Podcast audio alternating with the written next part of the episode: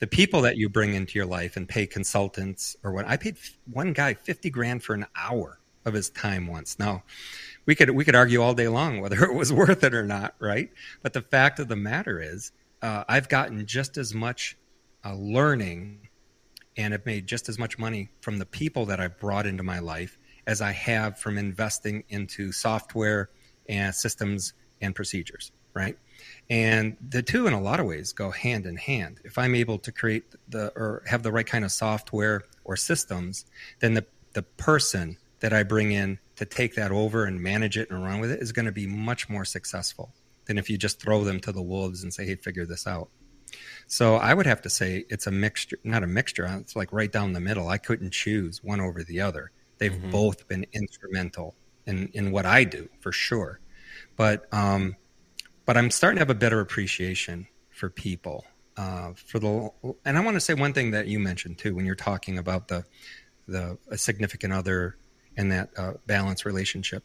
If mm-hmm. um, if you guys can't if you can't figure out how to do it yourselves, get some counseling. Okay, I'm one of those guys that never believed in counseling until I had um, till I really I hit a bottom at one point and couldn't figure out how to how to fix things myself. And, uh, and I tried the counseling, and that just, wow, was that a life changer? It was one of those things I wish I'd have done a lot earlier. Everybody can work on themselves. And if you get with the right professional, you're going to be much more successful. Your mind is going to get fixed. Your programming that you went through, that probably really bad programming growing up could, could have been, is going to get fixed. And a lot of people don't even realize that's the problem. That it was something their their mom or their dad or authority figure said to them when they were six. That screwed them up for thirty years or so. So I just wanted to put that out there before I forgot. Mm-hmm. But so many people, they think that that's just, um, when you talk about buying your way to the top, they think that's just a con. Now, you got to be careful. You can't just give anybody you right. know, a chunk of money, right? You have to be careful. But I won't work with people I don't like, you know, that I haven't gotten to know a little bit and that I can at least trust. Um, and I've still made mistakes. I have still trusted the wrong people to, to a significant amount of money, you know, um, and that's going to happen because life isn't perfect. Right. But there's nothing that I did or any mistake that I made that was so big that I allowed it to take me out of the game. I'll never forget. Les Brown was a big mentor of mine back in the eighties.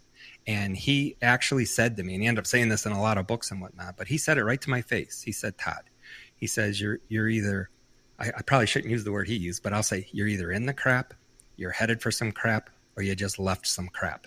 And how you deal with those situations and the times in between will determine how happy you are in your life. So if you look at life as nothing more than just dealing dealing with problems for, for a big part of it, yeah. right?